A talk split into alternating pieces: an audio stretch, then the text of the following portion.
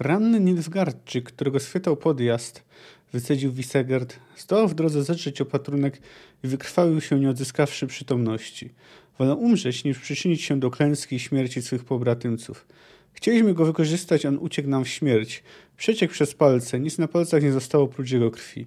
Dobra szkoła. Szkoda, że Wiedźmini nie wpajają takich rzeczy królewskim dzieciom, które zabierają na wychowanie. Gerald milczał, ale wzroku nadal nie spuszczał. Co dziwolągu? Wybryku natury? Piekielna kreaturo? Czego nauczyłeś porwaną Cyrillę? Jak ją wychowałeś? Wszyscy widzą i wiedzą jak. Ten wyrodek żyje, rozpiera się na nilfgardzkim tronie jak gdyby nic. A gdy Emir weźmie ją do łóżka, jak gdyby nic rozkraczy się pewnie ochotnie gamratka jedna. Ponosi was złość, bąknął Jaskier. Po rycersku to, panie marszałku, dziecko obarczać winą za wszystko? Dziecko, które Emir uprowadził przemocą? Na przemoc też są sposoby, właśnie rycerskie, właśnie królewskie sposoby. Byłaby to prawdziwie królewska krew, znalazłaby je. Znalazłby się nóż, nożyce, szkła zbitego ułamek, szydło wreszcie. Mogła sobie suka zębami poszarpać żyły na napięstkach. Na półczosze własnej się powiesić. Nie chcę was dłużej słuchać, panie Wisegard, powiedział cicho Geralt. Nie chcę was dłużej słuchać.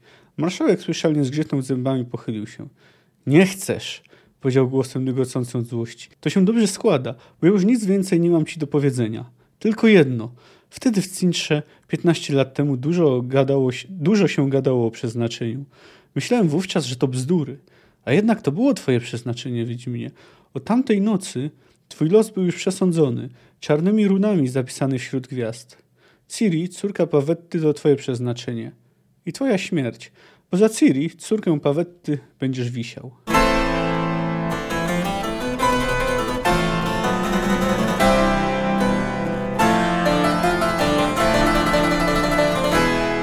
Cześć, jestem Kamil K., a Ty słuchasz mojego podcastu Fantastyka Krok po Kroku. Analizuję w nim rozdział po rozdziale lub opowiadanie po opowiadaniu wybrane książki fantastyczne. Zapraszam.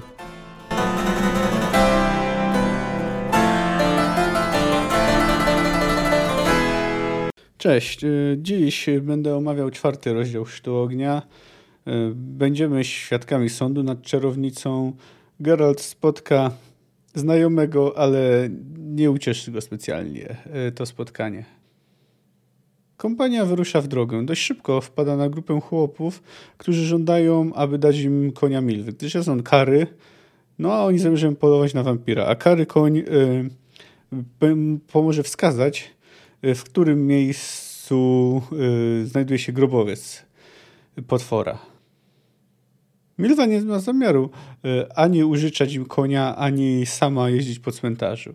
E, gdy jeden z chłopów stwierdza, że nikt jej nie prosi o to, żeby jeździła, ponieważ jej rolą jest gotowanie i rodzenie dzieci, e, uderza go pięścią bardzo mocno, na tyle, że traci przytomność. Chłopi nawet myślą, że nie żyje. Milwa wymiotuje. Regis po przebadaniu stwierdza, że chłop doznał tylko lekkiego wstrząśnięcia mózgu. Y, przy okazji o, okazuje się, że uczniczka wymiotowała już wcześniej. Wspomina o tym Zoltan. Y, Zoltan przypisuje to zjedzonym grzybom. Y, udają się razem ze spotkanymi chłopami do obozu uchodźczego, z którego przybyli. Po drodze rozmawiają o rzekomym wampirze.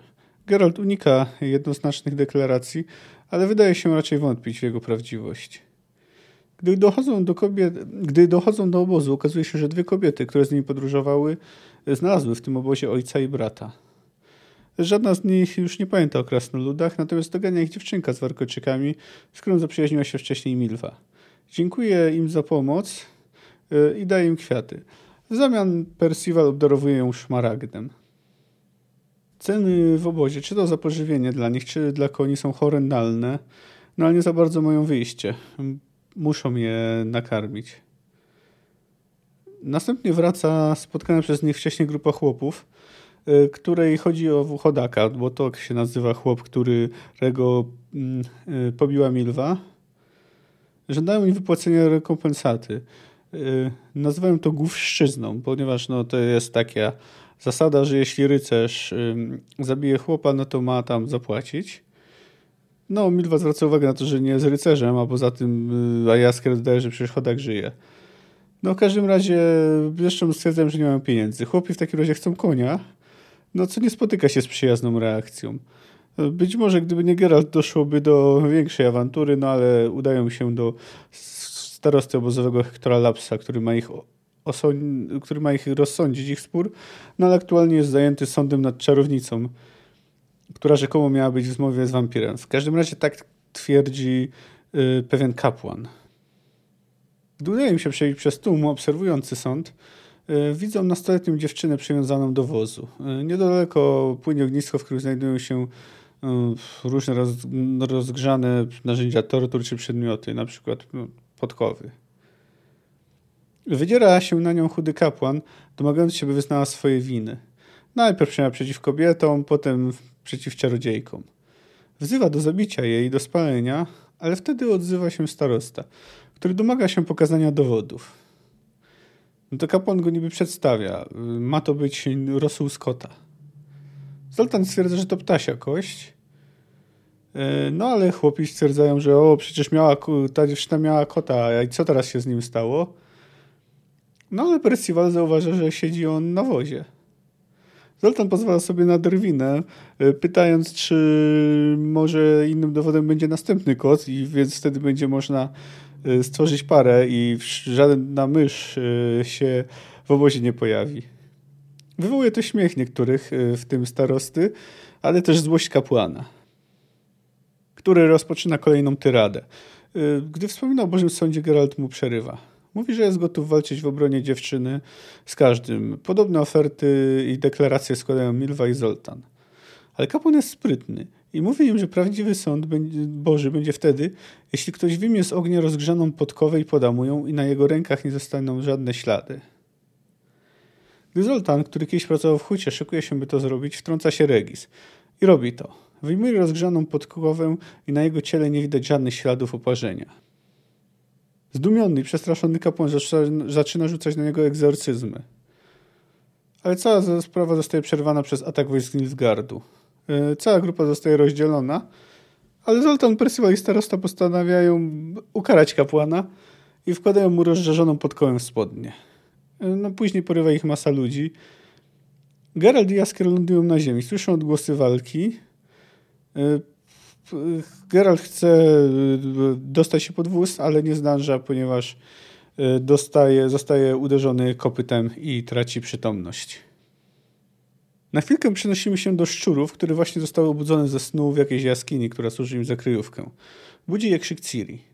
Giselher mówi do Mistral, że tym razem przesadziły, co wywołuje w niej żywe emocje i mówi, że falce, no czyli oczywiście Ciri coś się przyśniło. I faktycznie dziewczyna zdradza, że śniło jej się, że kogoś, kogo znała, tratują końskie kopyta. Geralt y, do rzeczywistości przywraca Wiedźmina Kopniak. Jak się okazuje, znaleźli ich żołnierze, którzy mają y, temerskie lilie na tarczach. Prowadzą poetę i Wiedźmina do rycerzy. Jaskier y, próbuje przemawiać do nich w tonie pełnym wyższości, na takim nadętym, no ale działa to inaczej niż sobie wyobrażał, ponieważ irytują się, uznają ich za szpiegów i i każą ich związać, a potem ciągną za koniami do obozu. Ten obóz znajduje się w częściowo spalonej warowni. Gdy przechodzą początkowo, wydaje się, że mają szczęście, ponieważ przełożonym rycerzy jest hrabia Daniel Echevery, który zna Jaskra. Poeta przedstawia Geralta jako Balda Giraldusa. Hrabia relacjonuje mu im pokrótce sytuację militarną, która prezentuje się niespecjalnie dobrze. Wojska Temerii cały czas się cofają. Zaprasza ich na obiad. E, poeta nie może się oprzeć przyjęciu propozycji. Ale jak się okazuje, to nie Czewery tu dowodzi, on jest tylko oficjalnym łącznikowym króla Foltesta, bo to jest oddział, na który składają się głównie migranci z Cintry, a przewodzi im marszałek Wisegard. Nim Geralt zdąży powiedzieć, że jednak muszą się oddalić, e, wzmiankujący pojawia się. Geralt i Jaskier ponownie zostają związani. Wisegard twierdzi, że Geralt był w zmowie z Dunym, a teraz dostarczył Ciri Emerowi. Przy okazji kieruje też stysk wizyt pod rasem Ciri i jej przodków, czy też raczej można powiedzieć przodki. Gdy Jaskier wspomina o tym, że powinien uważać na słowa, bo, zacznie, bo jak zacznie obrażać Kalantę, to nie będzie mógł liczyć na wierność swoich żołnierzy. Y, Wtedy Wisegard traci nad sobą panowanie i prawie dusi poetę. Po czym wychodzi, bo właśnie pojawia się adiutant y, z nowymi wieściami. Gdy wychodzi, hrabia zdradza im, że ostatnio obserwuje się dezercję żo żołnierzy. Zdradza też, że sam jest pokroniony z Cyrillą i mówi, że spróbuje pomóc Jaskrowi. Nie wierzy w to, że są szpiegami. Gdy Wisegard powraca, nadal jest wściekły. Bo jak się okazuje, ujęty ranny Nilfgaardczyk zerwał bandaże. No Wisegard, jak to słyszeliśmy na początku, pyta się Wiedźmina, dlaczego nie nauczył Cyrili zrobić czegoś podobnego. Na koniec obiecuje mu, że Geralt będzie wisiał. Bardzo lubię ten rozdział. Dużo się dzieje, akcja jest utrzymana w dobrym tempie. Ciekawe jest to, że na starcie rozdziału są dwa teksty opisujące wampiry, no i czytelnik w pierwszej chwili, y, czy też może przy pierwszej lekturze, bo yy, uzna, że to no, pewnie dotyczy to, to, właśnie tego wampira, z którym rzekomo z, z była czarownica. No ale już wkrótce poznamy tożsamość Regisa, więc to dotyczy także jego. No ale nim powiem parę słów o wampirach, to najpierw y, kilka słów trzeba poświęcić kapłanowi i procesu, jaki wytoczył dziewczynie. Zacznę już od ofiary. Y, z niemalże 100% pewnością można przyjąć, że była chora psychicznie. Zaginięty przez Wiedźmina chłop wydaje się nie wierzyć w to, że jest wiedźmą, Wskazuje na przykład na to, że choć ma około 16 lat, to bawiła się, to bawi się z dziećmi, a zapytana no, nie za bardzo odpowiada. No także jej zachowanie podczas procesu, gdy na przemian śmieje się i płacze, y, także to potwierdza. Nawet gdy w ogólnym zamieszaniu spowodowanego atakiem Nilfgaardu wóz, do którego była przywiązana, odjeżdża, wybucha śmiechem. Całą historię rozpętał kapłan. No właśnie. Gerald mówi, że niektórzy kapłani mają sporą wiedzę. Mogliśmy się o, o tym przekonać w opowiadaniu y, zatytułowanym Ostatnie Życzenie, gdzie kapłan Kreb, y, pomijając to, jak brzydko wyraził się Yennefer, wykazał się naprawdę dużą wiedzą o magii. Jego egzorcyzm miał, zresztą miały dużą moc. No, w przeciwieństwie do tych, y, którymi posługiwał się obecny tutaj kapłan. No właśnie, te procesy o czary, no to one oczywiście zostały jakby zainspirowane prawdziwą historią. No, jak wiemy, w naszym świecie również miały miejsce. Motywacje były bardzo różne. Chodziło nam innymi o zachowanie władzy przez instytucje kościelne czy też religijne, bo to było przecież to niekoniecznie katolickie.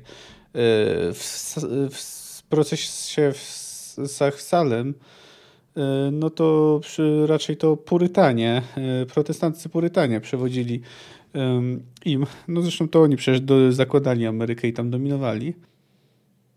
No ludzie też często składali takie donosy zazdrości z przyczyn politycznych, a także z powodu uprzedzeń. No i często uważano za ludzi chorych, za opętanych, że, że ich choroba jest objawem jakichś konszachtów z szatanem, czy z innymi czarnymi mocami. No, sprawiało to, że stanowili oni łatwy cel prześladowań. Zazwyczaj ich celem były zresztą kobiety. No to też miało związek z tym, że uważano, że generalnie kobieta jest bardziej hmm, podatna na pokusy i no, łatwiej da się skusić diabłowi, diabłu. No w końcu znali ją wszyscy historię o Adamie i Ewie.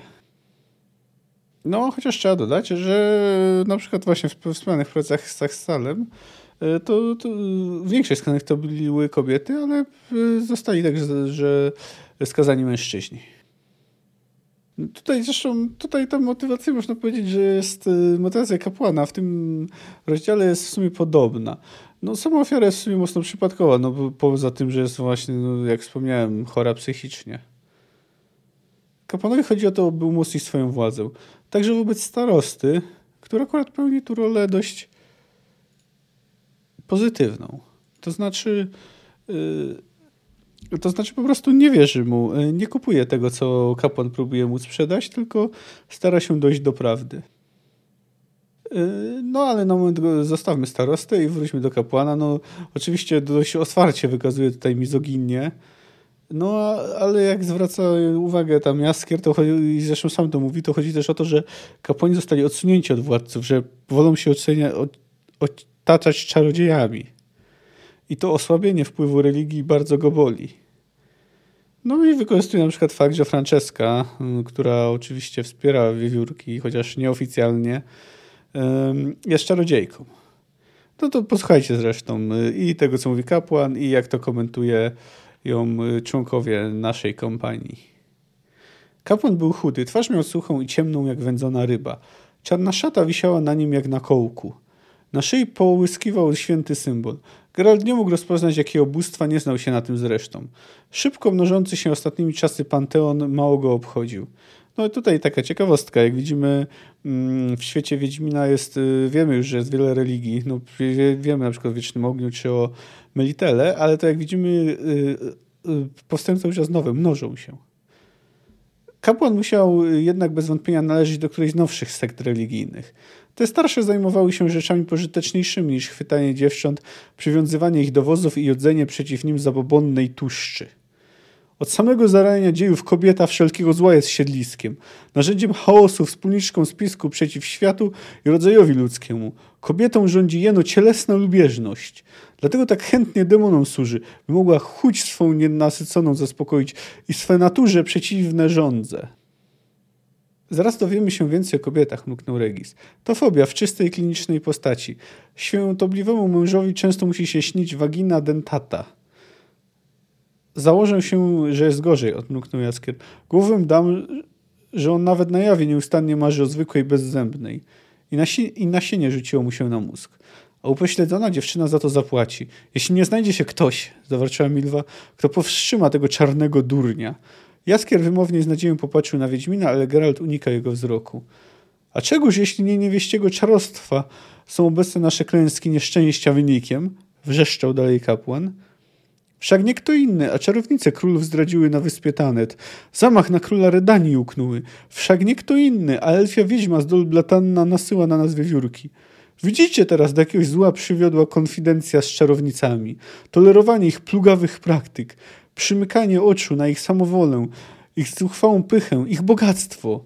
A kto temu winien? Królowie! Zadufani władcy wyrzekli się bogów, odsunęli kapłanów, odebrali im urzędy miejsca w radach, a obmierzłe czarownice obsypali zaszczytami złotem i mają teraz skutek. Aha!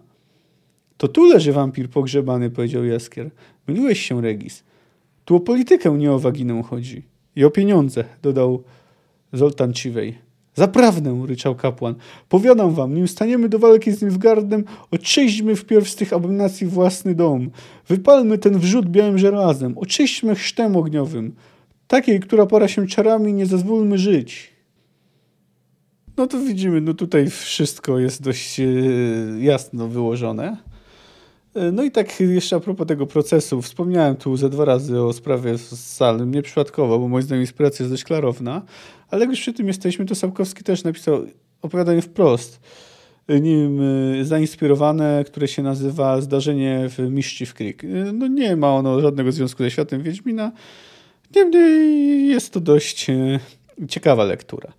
Nie będę tutaj zdradzał, bo powiedzmy nie wchodzi ona w żaden sposób, nie, chodzi, nie wchodzi ona w żaden sposób w zakres sagi. E, no, taka jeszcze ciekawostka, że bo wieśniacy, którzy mają, wybierają się na poszukiwania i polowanie na wampiro, mają sobie tylko sikowy kołek, czyli standardowy mm, instrument łowców e, wampirów, ale także y, y, wodę święconą. To jest, to jest ciekawe, bo w tym świecie nie ma chrześcijaństwa, no ale w końcu woda może być poświęcona niebo, chrześcijaństwo. Poza tym w tym świecie pojawia się religie, które mocno, religie, yy, mocno je przypomina. Chodzi mi o kult proroka Lebiody. No dobrze, ale teraz wróćmy do procesu. Wspomniałem o pozytywnej roli, jaką odgrywa w nim starosta obozowy Hector Labs.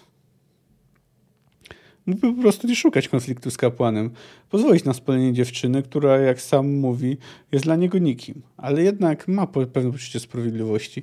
Nie daje wiarę oskarżeniom, które są oparte, no na niczym nie są oparte, no bo trudno uznać za poważny dowód yy, ugotowany rosół.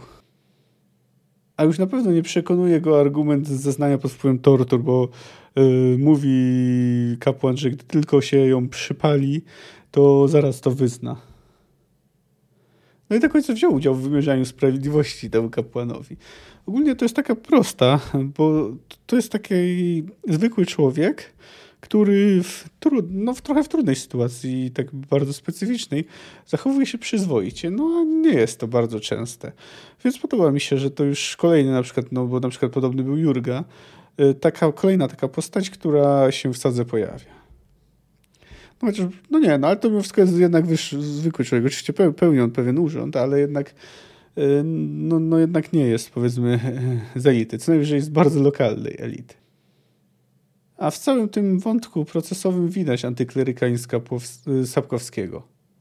Y, kapłan jest mm, no, albo fanatykiem, albo co zdecydowanie bardziej prawdopodobne, cynicznym raniem. No co w sumie niekoniecznie musi wykluczać fanatyzm, który jest gotowy poświęcić niewinną dziewczynę dla swoich celów. O ile Krep y, nie był przyjemną osobą, to miał jakieś zalety. Y, w końcu zdecydował się ostatecznie pomóc Wiedźminowi nie tylko. Także zdecydował się monitorować portal, chociaż no, ryzykował wtedy utratę uszkodzenia bębenków no to ten raczej nie byłby na, to gotowy. No ani nie. No, jedno, co można dobrego powiedzieć, to to, że wykazuje pe pewien spryt. Gdy e, Geralt e, chciał stawać do walki, to e, zmienił warunki sądu Bożego na rozgrzane podkowy. No miał pecha, że akurat pod ręką trafił się wampir. No swoją drogą, gdybyśmy, prawda, ograniczyli się tylko do lektury tego rozdziału, no to czy wiedzielibyśmy, że Regis jest wampirem? Można by się tego domyśleć, ale to niekoniecznie. No i tak już kończąc wątek procesowy, to mm, jeszcze tu, tu warto wspomnieć tej zabobonnej tłuszczy. Tu znowu mnie trochę widać tą lewicowość przypisywaną Sapkowskiemu, gdy to, co on mówi, raczej e, poświęca się takiemu liberalnemu indywidualizmowi, to znaczy generalnie niechętni ci do tłumu, samosądów yy, i tak dalej to, to, to, powiedzmy, że uznawanie Sapkowskiego za lewicowca, nawet jeśli mówimy o lewicowości w wydaniu lat 90., jest e, mocno naciągane. No dobrze, a teraz poświęćmy kilka słów wampirum, wampirom. No, jest to w sumie takie dość zabawny zbieg okoliczności, e, że kapłan y, przypadkowo trafił, że akurat na tym elfim cmentarzu był y, wampir. To swoją drogą, to, że jest Elfi też ma znaczenie, bo w końcu y, wspomniał y, chłop, y, że wszystko co złe to przez elfów. No i jak Zoltan dodał, to że oczywiście przez wozaków. No to jest podejrzewam takie, no to jest dość oczywista trawestacja takiego powiedzenia, że wszystko co złe jest przez Żydów i cyklistów. No cykliści zresztą teraz też niektórym podpadają. W sumie Żydzi też. No nieważne, przepraszam was za tą yy, dygresję. No, w każdym razie nie będę się tu może zagłębiał szczegółowo w tam wampiry, folklor i tak dalej, bo y, zrobiłem to w y, opowiadaniu, y, w odcinku poświęconym opowiadaniu Ziarno Prawdy. Więc jeśli ktoś chce, to jak najbardziej może tam posłuchać. Tam wspominam trochę o Drakuli i tak dalej. No oczywiście może nie bardzo szczegółowo, ale, ale kilka minut poświęciłem im. Każdym razie, no oczywiście są to potwory znane w kulturze i często eksploatowane. Oczywiście ich obraz się zmieniał, bo można powiedzieć, że stają się coraz bardziej ludzkie z czasem. No i tak przy okazji znalazłem informację o tym, że sposób, w jaki Sapkowski tu przedstawił znalezienia wampira, czyli przez przejechanie po cmentarzu na czarnym koniu, e, no można go też znaleźć w internecie, czyli prawdopodobnie faktycznie był obecny w jakichś wierzeniach. E, no głównie z tego względu, że uważano, że czarny koń e, ma kontakt z zaświatami. E, no, a w ogóle Regis trzeba przyznać, że na wiele sobie pozwala, bo nie ukrywa nawet swojego znawstwa w temacie. Oczywiście ma jest też znawstwa, jak wiemy z poprzedniego odcinka, dużo wie o polityce, medycynie. Szeroko wykształcony e, człowiek. No trochę dziwny jak dla kogoś, kto żył na cmentarzu. Chociaż no nie, no oczywiście on nie żył na cmentarzu, on, ży, on żył w Dillingen, a tak przynajmniej im powiedział. No ale teraz przytoczę taki, taki właśnie cytat, gdzie się tą wiedzą, wiedzą popisuje. Zwiększona liczebnie kompania przypominała teraz orszak pogrzebowy i wlokła się w pogrzebowym tempie. Co powiesz o tym ich wampirze? Zagadnął Wiedźmina Zoltanciwej. Wierzysz w tę historię? Nie widziałem zabitych. Nic nie mogłem powiedzieć. To jawna lipa, oświadczył z przekonania Miaskier. Kmiotkowie mówili, że zabici byli rozszarpani. Wampir nie rozszarpuje. Wgryza się w arterię i wypija krew, zostawiając dwa wyraźne ślady kłów. Ofiara wcale często przeżywa. Czytałem o tym w specjalistycznej księdze. Były tam też grawiury przedstawiające ślady ukończeń wampira na łabędzich szyjach dziewic. Potwierdź, Geralt. Co mam potwierdzić? Nie widziałem tych grawiur. Na dziewicach też mało się wyznają. Nie kpi. Ślady ukończeń wampirzych musiałeś widywać nie raz i nie dwa. Zetknąłeś się kiedyś przypadkiem, by wampir rozszarpał ofiarę na strzępy? Nie, to się nie zdarza. W przypadku wampirów wyższych nigdy. Odezwał się łagodnie Emil Regis. Z tego co mi wiadomo, nie kaleczą też tak w straszny sposób Alp, Katakan, Mula, Bruxa ani Nosferat. Dość brutalnie ze zwłokami ofiar obchodzą się natomiast Fleder i Ekima. Brawo! Geralt spojrzał na niego z niekłamanym podziwem. Nie pominąłeś ani jednego rodzaju wampira. Nie wymieniłeś żadnego z mitycznych, istniejących tylko w bajkach. Zaiste imponująca wiedza. Nie możesz więc też nie wiedzieć, że Ekim i Flederów nigdy nie spotyka się w naszym klimacie. Jakże więc? Parsknął Zoltan, wywijając swą jesienową lagą. Kto tedy w naszym klimacie rozdarł ową babę i chłopaka? Sami się rozszarpali w przystępie desperacji? Lista stworów, którym można by przypisać ten wyczyn jest dość długa. Otwierają stado zdziczałych psów, plagi dość zwykłej w wojennych czasach. Nie wyobrażacie sobie, do czego są zdolne takie psy. Połowa ofiar przypisywanych chaotycznym potworom idzie w rzeczywistości na konto stad zdziczałych podwór, podwórzowych burków. Wykluczasz więc potwory? Bynajmniej. Mogła to być strzyga, harpia, grawer, gul, nie wampir? Raczej nie. Podejrzewam, że Regis nieźle bawił prowadząc się tą rozmowę, no bo Geralt raczej niczego nie podejrzewał. No a później jeszcze dopytował się Geralta, czy, nie, czy Wiedźmin miał coś do czynienia z wampirami. To trudno się jego dziwić nie do końca niewinnej ciekawości, ale też podejrzewam, że musiał czuć niezłą nie, nie zabawę gdy rozmawia się o wampirach y, w jego obecności. Swoją drogą to, że poznaliśmy tu sporo rodzajów wampirów, chociaż yy, registru się nie zagłębił w szczegóły. No, oprócz tego, że wspominał, że są też wampiry wyższe i wymienia kilka ich rodzajów. No ale pomogło to CD Projektowi, dzięki temu mieli jakby na czym się oprzeć. A na zamknięcie tematu, no to obowiązkowo przytaczam cytaty otwierające rozdziały, a tutaj dotyczą właśnie wampira. Zresztą jeden z nich jest jeden z moich ulubionych, jednym, który jakby najlepiej pamiętał z całej sagi. Wampir albo upiór. Jest człowiek zmarły przez chaos ożywiony. Pierwsze życie utraciwszy, wampir drugiego w nocnej porze używa. Wychodzi z grobu przy świetle księżyca i jeno za śladem jego promieni postępować może. Napada śpiące dziewczęta lub młodych parobczaków, których nie przebudziwszy krew ich słodką zsie.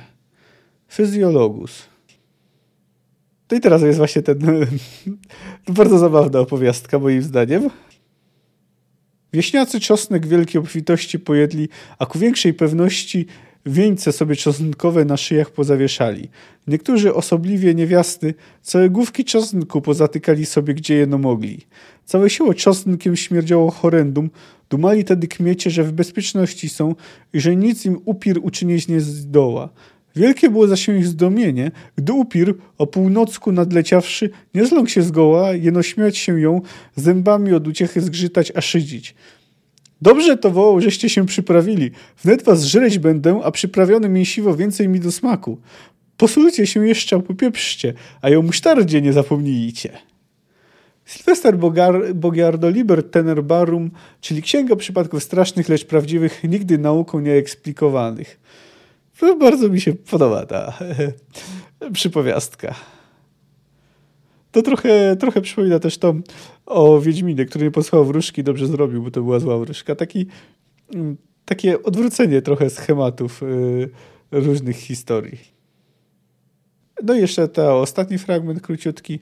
Księżyc świeci, martwie zleci, sukieneczką szach, szach. Panieneczko, czy nie strach? Piosenka ludowa. No teraz chciałbym poruszyć temat, może nie stricte wojenny, ale ale z nim związany, no bo przy każdej wojnie pojawiają się ludzie, którzy chcą na niej skorzystać. Y, no, mamy przykład hawekarów, ale tutaj też tak jest w, w obozie uchodźców, w którym panują horrendalne ceny, a jeden chłop nawet sprzedaje swoją córkę. Prowadzi to do Zoltana do, Zoltana do niezbyt wesołej konkluzji na temat y, rodzaju ludzkiego. Cholerne zdzierstwo! Wrzeszczał krasnolud, wyładowując złość ciosami lagi w koła mijanych wozów. Dziwne, że oddychać tu pozwalają za darmo, nie wołają po pół groszku od wdechu, albo piątaka od zrobionej kupy. Wyższe potrzeby fizjologiczne, oświadczył zupełnie poważnie Regis, są wycenione. Widzicie tę rozpiętą na kijach płachtę i chłopa, który stoi obok? Frymarczy wdziękami własnej córki. Cena do uzgodnienia. Przed chwilą widziałem, jak przyjął kurę. Źle wróżę waszej rasie, ludzie, rzekł ponuro Zoltanciwej. Każde rozumne stworzenie na tym świecie, gdy popadnie w biedę, nędzę i nieszczęście, zwykło kupić się do pobratymców, bo wśród nich łatwiej zły czas przetrwać, bo jeden drugiemu pomaga. A wśród was, ludzi, każdy tylko patrzy, jakby tu na cudzej biedzie zarobić. Gdy głód, to nie dzieli się żarcia, tylko najsłabszych się zżera. Proceder taki sprawdza się u wilków, pozwala przetrwać osobnikom najzdrowszym, najsilniejszym ale wśród raz rozumnych taka selekcja zazwyczaj pozwala przetrwać i dominować największym skurwysynom. Wnioski i prognozy wyciągnijcie sobie sami. Jaskier zaoponował gwałtownie, rzucając znanymi mu przykładami na jeszcze większe zdzierstwo i interesowność krasnoludów, ale Zoltan i Prycywal zagłuszyli go, jednocześnie donośnie imitując wargami przeciągłe odgłosy towarzyszące pierdzeniu, co obu raz uznawane było za wyraz lekceważenia argumentów adwersarza w dyspucie. Zoltan lekko przesadza, to, ale nie można powiedzieć, że ta jego diagnoza jest zupełnie oderwana od rzeczywistości. No. Ludzie faktycznie miewają dość okropne cechy. No oczywiście niektórzy ludzie. Przy każdej wojnie pojawiają się tacy, którzy chcą się na niej skorzystać, chcą się na niej wzbogacić. No, bo przy końcu nawet u nas y, oczywiście wielu ludzi niosło pomoc uchodźcom, przyjął ich do siebie, no a byli tacy, co ich wykorzystywali, na przykład dając im pracę na bardzo złych warunkach i nawet za nią nie płacąc. No a tutaj w świecie oprócz hawekarów jest też na przykład sprawa chodaka, gdy chłopi próbowali wymusić zapłat, zapłatę za to odszkodowanie. Powiem zresztą, że w sumie sam chodak trochę zasłużył na ten cios. Milwa zdecydowanie nie lubi, gdy ktoś jej mówi, że ma gotować i rodzić dzieci. Nim przejdziemy do naszej uczniczki, no i trochę też do rodzenia, ale to będzie krótko, to warto przypomnieć taki pozytywny moment tego rozdziału. O ile kobiety po spotkaniu krewnych momentalnie zapomniały o krasnoludach, to pamiętała o nich jedna dziewczynka i im podziękowała i to pomimo tego, że dorośli mówili o nich złe rzeczy. Wiedźmin miał przed chwilę, przez chwilę ochotę zaproponować wstrzymanie się z odejściem. Liczył bowiem, że któraś z kobiet uzna za stosowne i zechce choćby słowem wyrazić krasnoludowi wdzięczność i podziękowanie. Poniechał jednak, bo nic na to nie wskazywało. Zrozradowane spotkaniem kobiety przestały ich w ogóle zauważać. Na co czekasz? Zoltan spojrzał na niego bystro. Aż cię w podzięce kwiecią obsypią? Miotkiem pomarzą? Zabierajmy się, nic tu po nas. Masz niewątpliwą słuszność. Nie uszli daleko. Powstrzymał ich piskliwy głosik. Dogoniła ich piegowata dziewczynka z warkoczykami. Była zdyszana, w ręku dzierżyła zaś spory bukiecik polnych kwiatów. Dziękuję wam, zabiszczała, żeście się opiekowali mną i braciszkiem i mamą, że byliście dla nas dobrzy i w ogóle. Nazrywałem dla was kwiatków. Dziękujemy, powiedział Zoltan Czywej.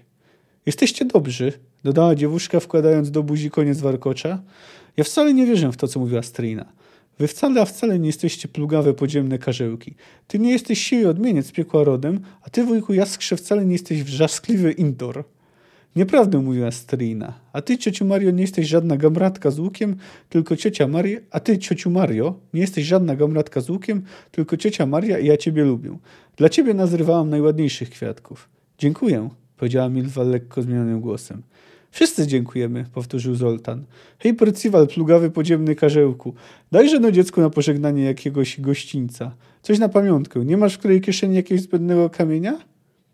Mam, trzymaj, panienneczko. To jest glinokrzemian berylu, popularnie zwany szmaragdem, dokończył krasnolud. Nie, mu, nie bądź dziecko w głowie, i tak nie spamięta. Ale śliczny, zieloniutki. Dziękuję bardzo, bardzo. No i tu nie chodzi o to, żeby akurat do tych kobiet mieć pretensje, chociaż no, wyraźnie izolowały się od krasnoludów, chociaż też pewnie odstraszały i, i ich maniery, no bo w, w końcu zdarzyło się coś, czego się nie spodziewały, więc mogły z radości zapomnieć o tym.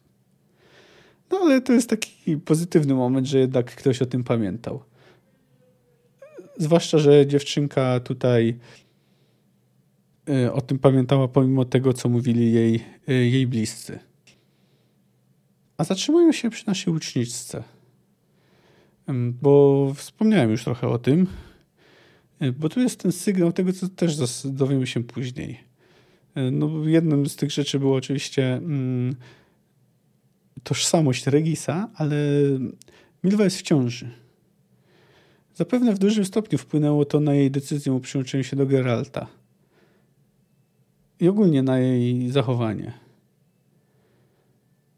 Ale no, choć tak oczywiście ciąża wpływa nie tylko na ciało, ale także na głowę, że ono jedno z drugim trudno oderwać, także na psychikę, więc no, niektóre reakcje Milwy mogą zaskakiwać. Chociaż akurat brutalne potraktowanie Hodaka mogłoby mieć miejsce, ale wymiotowanie po raczej na pewno nie. Powinno wzbudzić pewne zastanowienie, a zwłaszcza, że Zoltan zauważył wcześniej, że wymiotowała. No ale z drugiej strony, no, jak się o tym nie pomyśli, to można tego nie skojarzyć, więc nie uważam, żeby nasi bohaterowie pokazali się jakąś szczególną niedomyślnością, przynajmniej na tym etapie. Regis wydaje się, że już teraz się tego dowiedział. Zwłaszcza, że Miwa w ogóle czuje się kiepsko. Ogólnie to jest dość ciekawy wątek i chociaż moim zdaniem Sapkowski nie rozwiązał go najlepiej, no ale to zrobię już wtedy, jak właśnie doczekamy się tego rozwiązania. No o szczurach i Ciri to nie mam wiele do powiedzenia. Dowiadujemy się, że homoseksualizm jest dziwny i dla szczurów, bo Giselher mówi, że zawsze stara się patrzeć w innym kierunku i nie zauważać. Czyli też mu się wydaje, że coś, coś dziwnym, nienaturalnym. Mówimy tu o bandytach, którzy generalnie... Mm, no raczej nie stosują się do e, społecznych konwencji. Jeśli chodzi o Ciri, widać, że istnieje pomiędzy nią a Geraltem pewna więź. Czy jest ona związana, nie jest ona związana tylko na pewno z przeznaczeniem. Być może jest związana z ich emocjami. No bo ta więź, jaka ich łączy, to nie jest tylko kwestia tej deklaracji, e, tego przyrzeczenia, jakie wymógł e, ileś tam lat temu w Cintrze to jest skutek właśnie tej więzi, jaka po nim powstała. No, dokładnie to było 15 lat, no ale powiedzmy, że nie jest to aż tak istotne. Wisegard no, był wspominany w książkach, no a nawet przez chwilę pojawił się e, w opowiadaniu, które dzieje się na dworze w Cintrze, czyli kwestia ceny. E, no, ale to był zupełnie raczej marginalną postacią. Wspomnieli o nim też królowie północy podczas dyskusji o ewentualnym małżonku Ciri. Visegrad znajduje się w trudnej y, sytuacji. Y, no, niepokoją go dezercje spowodowane między właśnie tym, że Ciri została ogłoszona, że jest na dworze w Nilfgardzie i że Emir chce ją zacytować królową i się z nią ożenić. Cóż, Wiedźmin nie miał szans. Musiał się na kimś zemścić za to. No a co, nie, co nie mówić, to Geralt miał wszelkie zadatki na bycie kozłem ofiarnym. Hrabia Czewery nie wierzy w to, że są szpiegami, no ale nie ma ani narzędzia, ani odwagi, by otwarcie się marszakowi przeciwstawić. No jak mówi, jest żołnierzem. Chociaż obiecuje, że spróbuje Jaskrowi pomóc. Co do sytuacji politycznej, Temeria zaskoczona atakiem Nilfgardu cofa się. No tutaj też jakieś tam paralele z II wojną światową można znaleźć, gdy y, również nagły atak y, III Rzeszy zupełnie zaskoczył Związek Radziecki. E, swoją drogą tu też mamy taką nową mowę wojenną, e, przed, którą, według której hrabia się poprawia mówi, że to taktyczny manewr. No ale to często tak e, wojskowi robią i mówią. Zresztą tylko wojskowi, no teraz to jest też obecne w polityce, gdy na przykład swoją inwazję na Ukrainę Putin nazwał specjalną operacją wojskową. Visegrad stosuje też inną metodę, stara się podważać prawa Ciri do tronu.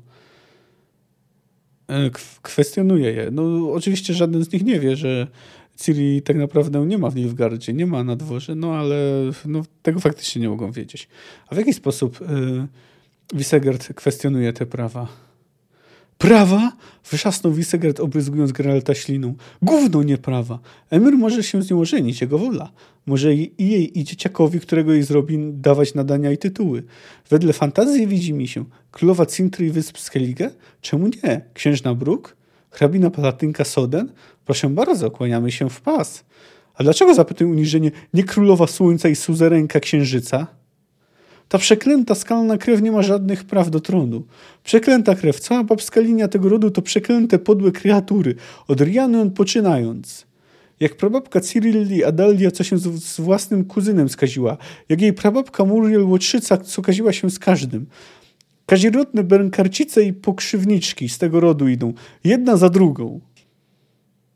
No, jeszcze pojawi się wątek e, Ciri i jej linii, ale no, zostawmy na moment, chociaż jest to też taki element trochę ironiczny, że yy, że właśnie hrabia Echeverry jest yy, spokrewniony z Muriel, ale ponieważ jest żołnierzem, no to będzie wspierał Wisegarda w tych słowach. No już został, no przytoczyłem na początku ten fragment, w którym Wisegard stwierdził, że przecież mogła popełnić samobójstwo. No wymaganie tego dziecka oczywiście jest absurdalne, abstrahując od tego, że no Ciri oczywiście tam nie ma. Swoją drogą te argumenty marszałka trochę przypominają to, co planowali zrobić Kodringer i Fenn.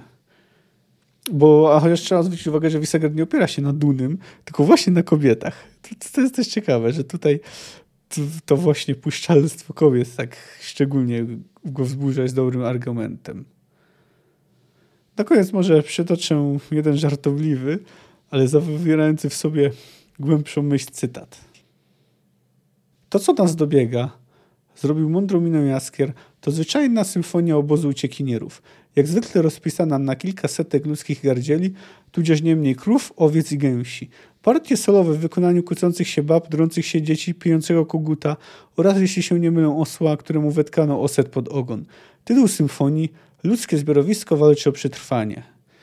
Symfonia, zauważył Regis poruszając skrzydełkami swego szlachetnego nosa, jest jak zwykle akustyczno-olfaktoryczna – od walczącego o przetrwanie zbiorowiska bije rozkoszna woń gotowanej kapusty, warzywa, bez którego przetrwać widać nie sposób.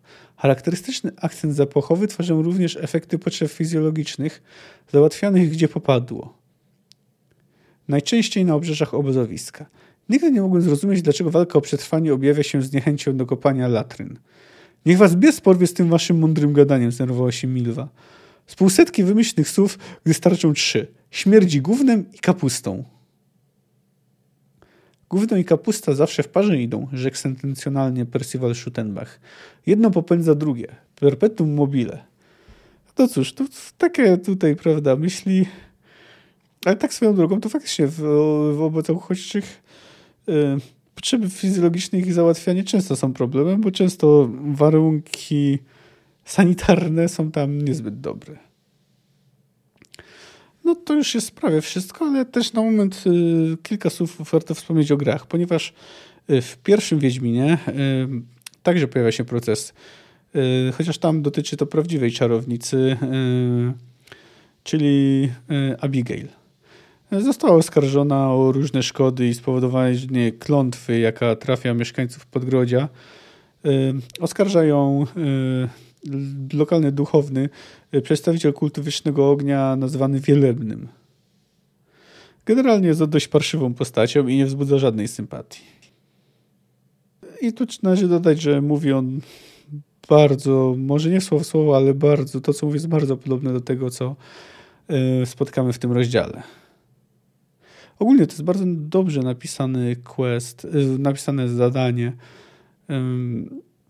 które wzbudziło sporo dyskusji, bo chociaż generalnie no, Wielebny to jest dość bardzo nieprzyjemna postać, ale z drugiej strony pojawiły się pewne poszlaki, że to jednak Abigail mogła nie być aż tak niewinna. I nie chodzi tu o to, że w desperacji proponuje Wiedźminowi seks. Swoją drogą to bardzo nie w stylu Geralta byłoby przyjęcie takiej propozycji w takiej sytuacji. Uff, przynajmniej tak mi się wydaje. No, wprawdzie niby przez przespał się z Renfrey, więc może przesadzam. No nie, ale wtedy jednak ona mu powiedziała, że nie ten, że, nie, że się nie pojawi, więc no to nie są jednak analogiczne sytuacje. No w każdym razie, y, generalnie wydaje się, że jest niewinna, zwłaszcza, że ci, co chcą zabić, to jest faktycznie tłuszcza y, podburzona przez fanatyka. No, ale sama y, na przykład można znaleźć w domu Abigail lalkę voodoo y, jednej z rzekomych, jednego z rzekomych ludzi, któremu z jej powodu ma przerać się nieszczęście. No a także ona odwołuje się, powołuje się na kult lwiogłowego pająka, który jak wiemy jest dość koszmarnym kultem.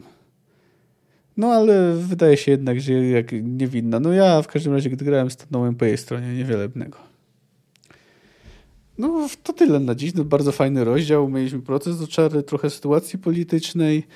Generalnie mocno popchnął yy, fabułę do przodu.